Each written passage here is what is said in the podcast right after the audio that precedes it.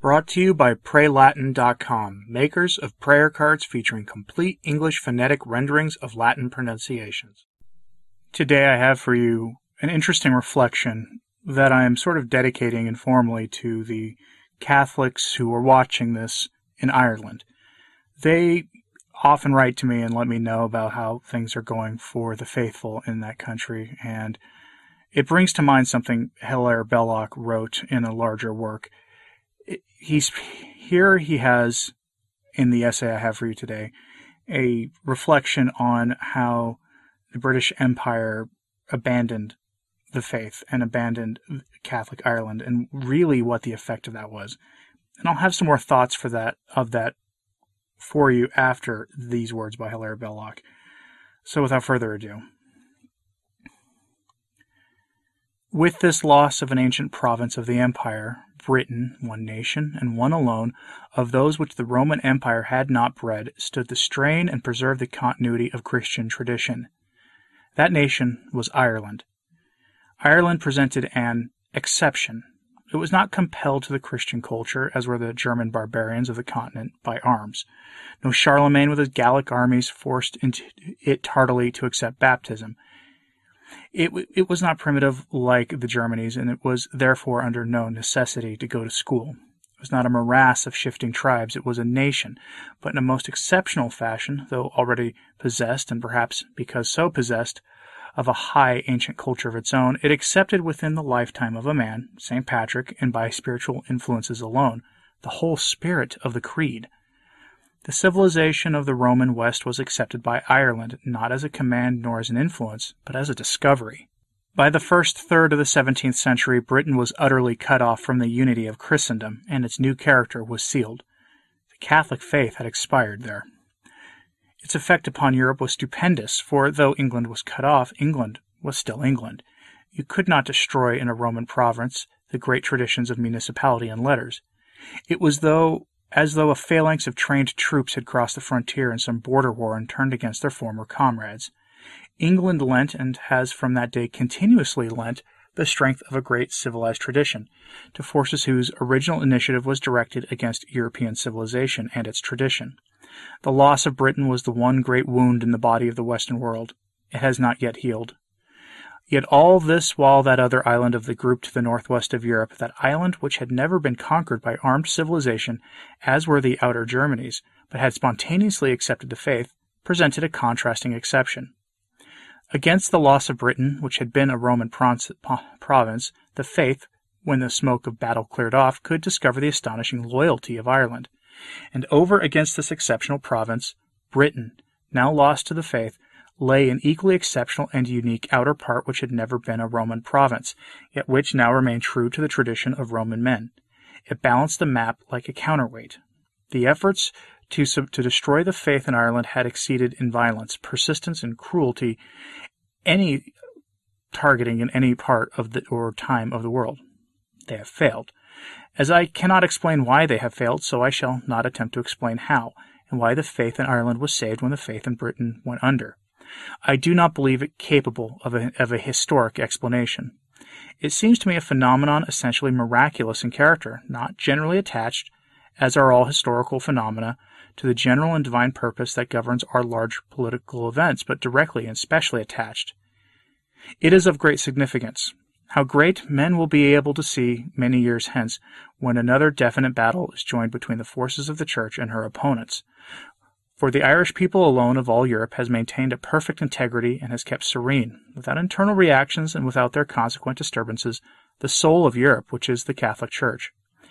I have now nothing left to set down but the conclusion of this disaster, its spiritual result, an isolation of the soul, its secular result, the consequence of the spiritual, the prodigious release of energy, the consequent advance of special knowledge, the subjection of the few under a competition left unrestrained, the subjection of the many, the ruin of happiness, and the final threat of chaos. Clearly, what he's describing has, well, since changed for the people of Ireland. And so, instead of ruminating on the negativity, I will instead give you something that is from Hilaire Belloc that is joyful for the Irish, and that's his thoughts on St. Patrick.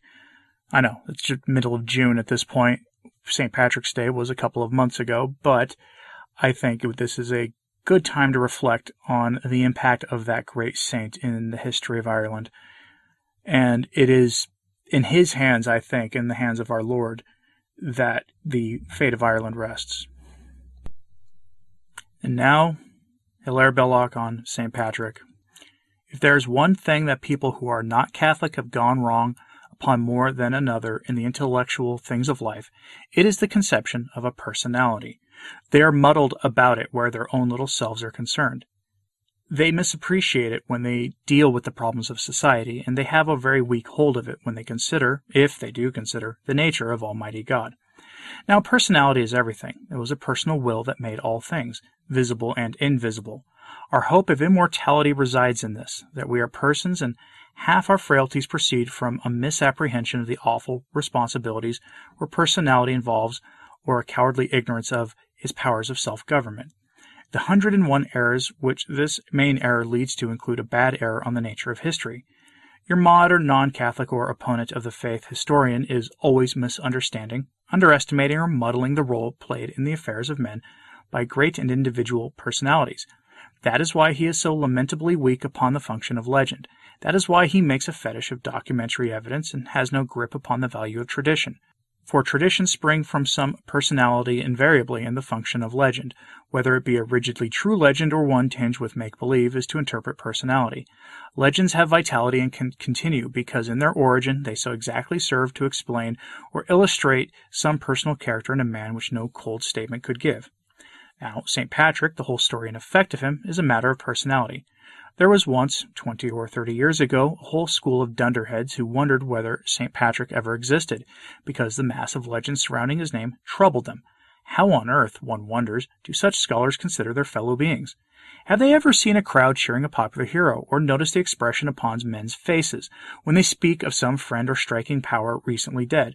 A great growth of legends around a man is the very best proof you could have not only of his existence, but of the fact that he was an origin and a beginning, and that things sprang from his will or his vision.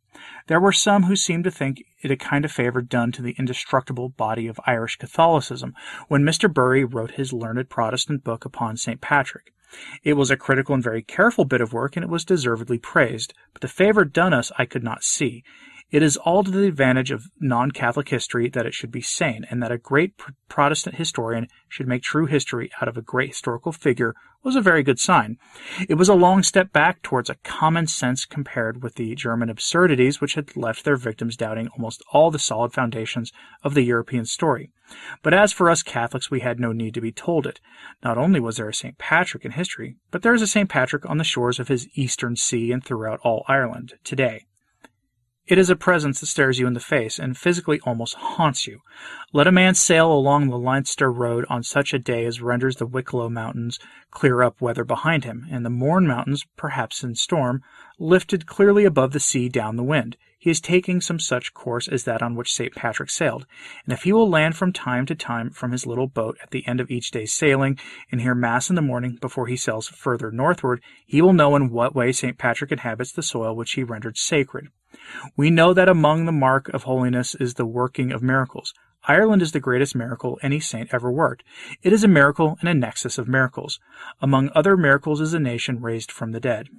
The preservation of the faith by the Irish is a historical miracle compared to nothing else in Europe. There never was, and please God never can be, so prolonged and insane upheaval a targeting of men by their fellow men as was undertaken for centuries against the faith in Ireland, and it has completely failed.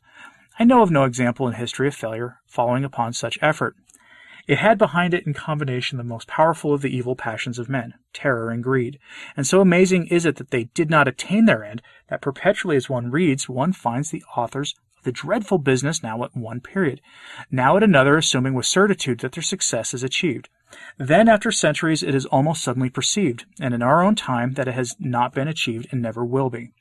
What a complexity of strange coincidences combined, coming out of nothing as it were, advancing like spirits summoned onto the stage, all to effect this end.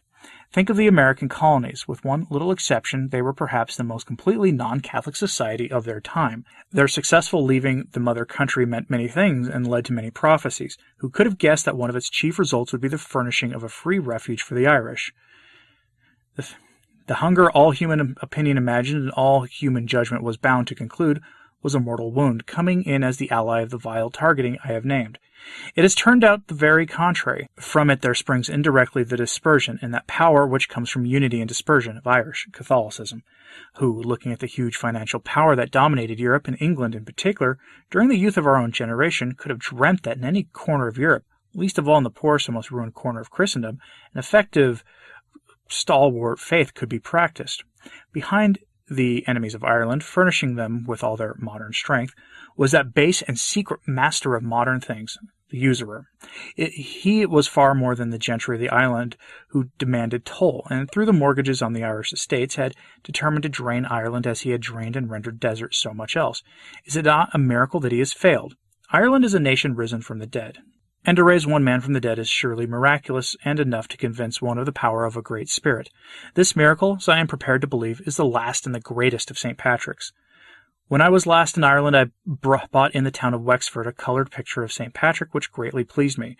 Most of it was green in color, and St. Patrick wore a mitre and had a crozier in his hand. He was turning into the sea a number of nasty reptiles, snakes and toads and the rest.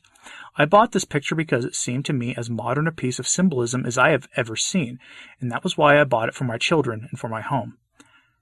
There was a few pence change, but I did not want it. The person who sold me the picture said they would spend the change in candles for St. Patrick's altar. So St. Patrick's is still alive. And there you have it. One wonders what Hilaire Belloc would think of Ireland today. And perhaps he's wrong about thing, one thing. Perhaps the last great miracle of St. Patrick was not the preservation of the faith during all those hard times in Ireland that he spoke of here. Perhaps, just perhaps, Ireland's or the last great miracle of St. Patrick will be the rebirth in the faith in Ireland that is sure to come. Thanks for listening. I'm Anthony Stein. Ave Maria.